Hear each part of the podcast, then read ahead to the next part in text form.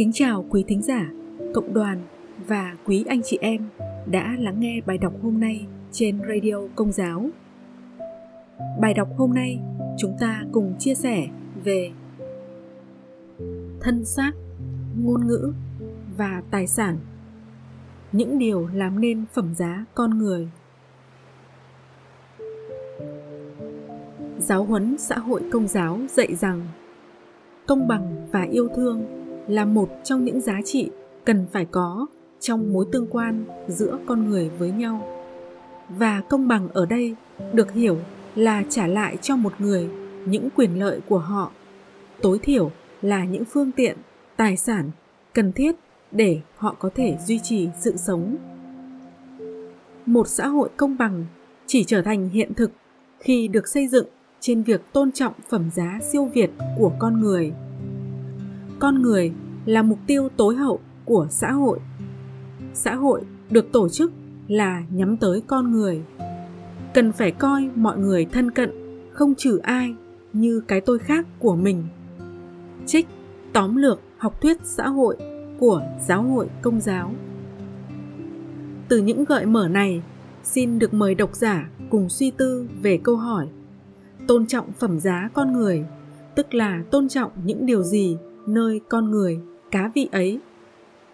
Con người có xã hội tính, cá nhân, cộng đồng, có sự hiệp thông liên vị, tức hiệp thông giữa các ngôi vị với nhau.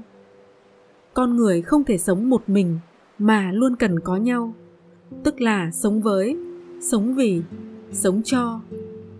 Và sự hiệp thông đầu tiên là giữa hai ngôi vị, giữa một người nam, adam, và một người nữ eva.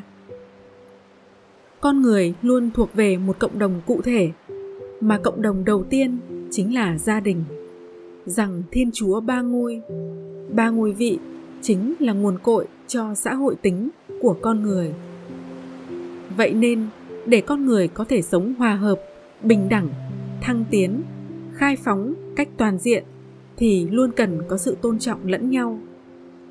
Thế nên con người cần xây dựng giao ước chung. Giao ước chung về sự tôn trọng những gì thuộc sở hữu cá vị của nhau. Mà chính những lãnh vực này làm nên phẩm giá con người. Phẩm giá con người thì bất khả xâm phạm.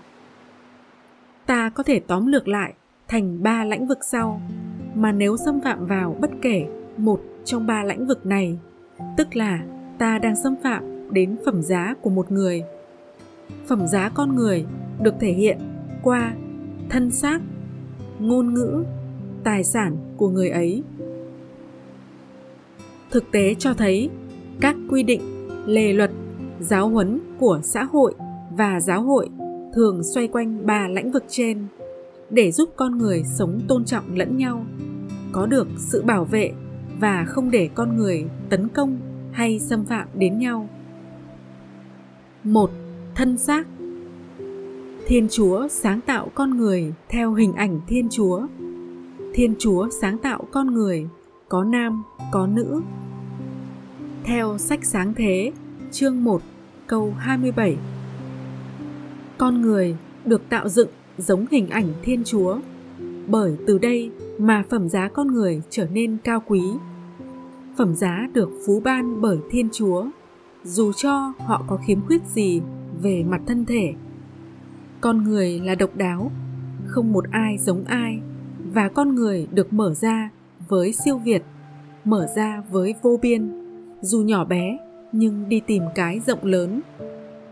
Vì thế, khi xúc phạm đến thân xác của người khác, tức là ta đang xúc phạm đến phẩm giá của họ, không một ai có quyền xúc phạm hay làm tổn hại đến thân xác, thân thể người khác và đặc biệt là sự sống của một người. Bởi sự sống con người là do thiên chúa ban. Không ai có quyền hủy hoại hay cướp nó đi với bất kỳ lý do nào, kể cả là hành vi tự tử hay việc tự hành hạ bản thân. Con người được mời gọi tôn trọng thân xác của nhau và của chính mình. Hai, ngôn ngữ tự do tư tưởng ngôn ngữ ở đây không chỉ đơn giản là quốc ngữ hay ngôn ngữ của từng dân tộc, mà còn là tiếng nói, tư tưởng, suy tư, suy nghĩ và cả tính quyền bính, chính trị, người trao quyền, người nhận quyền. Con người hoàn toàn tự do trong tiếng nói, tư tưởng, suy tư, suy nghĩ của mình. Song, tự do ở đây không phải là thích nói gì thì nói thích làm gì thì làm, dựa vào bản thân. Mời bạn tìm hiểu thêm về tự do đích thực của con người theo giáo lý công giáo bạn nhé. Con người cần tôn trọng ngôn ngữ, tiếng nói, suy nghĩ của người khác. Song, đây chính là lãnh vực mà con người ta thường hay mắc phạm. Ví dụ như, cha mẹ và con cái không lắng nghe, không tôn trọng suy nghĩ, ý kiến của nhau người này có những thái độ hay luận điệu kém lịch sự, tử tế trước lời nói, ý kiến của người kia. Đặc biệt là trong những lúc bất bình, những cuộc tranh luận, những lần phải đưa ra các quyết định, con người ta thường rất khó kiểm soát chính mình. Đây là hồi chuông nhắc nhở chúng ta hãy kiểm điểm lại bản thân mình. Phải chăng chúng ta đã chưa thực thi trọn vẹn chức vụ vương đế phổ quát mà thiên chúa trao phó. Mỗi người phải cai trị chính mình, luôn nhớ phẩm giá cao quý của mình mà tiêu diệt các nét xấu, luyện tập các nhân đức. Và không thể có sự thánh thiện nếu không có đức ái. Và đức ái thì không áp đặt, không nuôi hận thù và không đi tìm tư lợi. Theo thư một gửi tín hữu Corinto chương 13 câu 5 3. Tài sản, sức lao động Tài sản, của cải, những gì do con người làm ra cũng làm nên phẩm giá của con người. Xin lưu ý rằng bản chất của tài sản, của cải được làm ra bởi sức lao động con người thì không hề xấu vì chúng có chức năng phục vụ con người tức là để đem lại lợi ích tích cực cho chính người ấy và những người khác.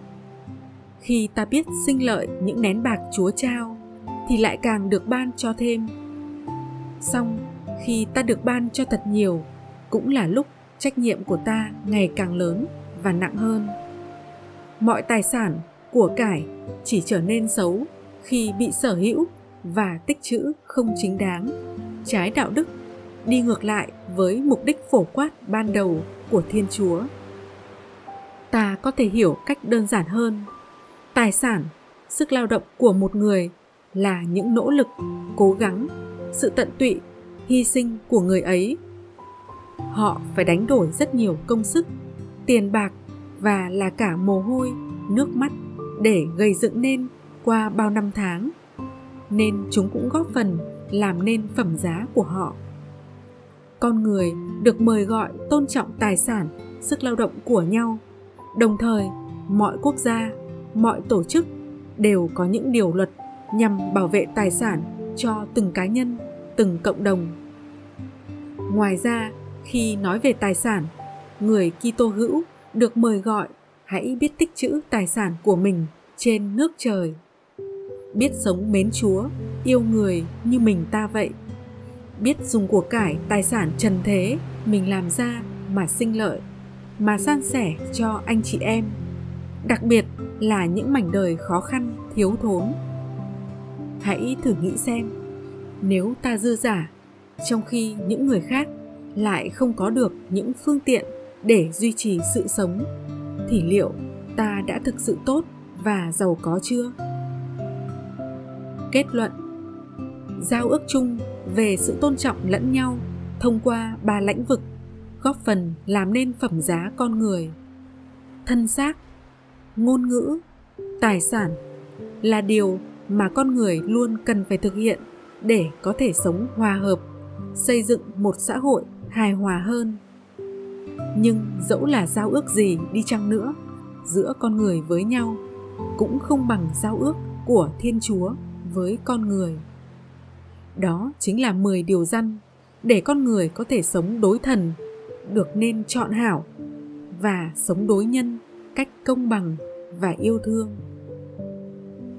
Điều răn thứ nhất đến điều răn thứ ba, bổn phận của con người với thiên chúa.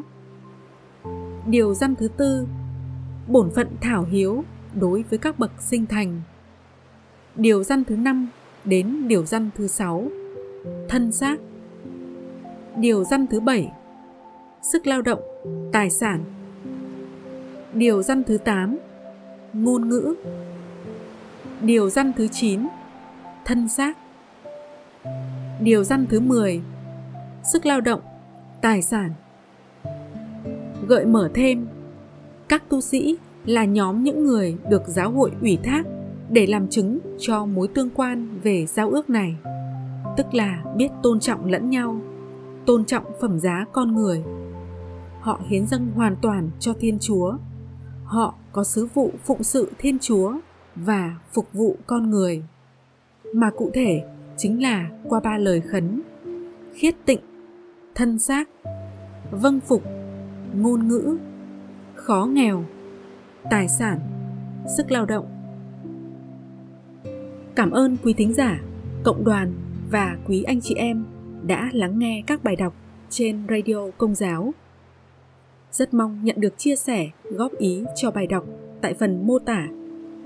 Xin chào và hẹn gặp lại!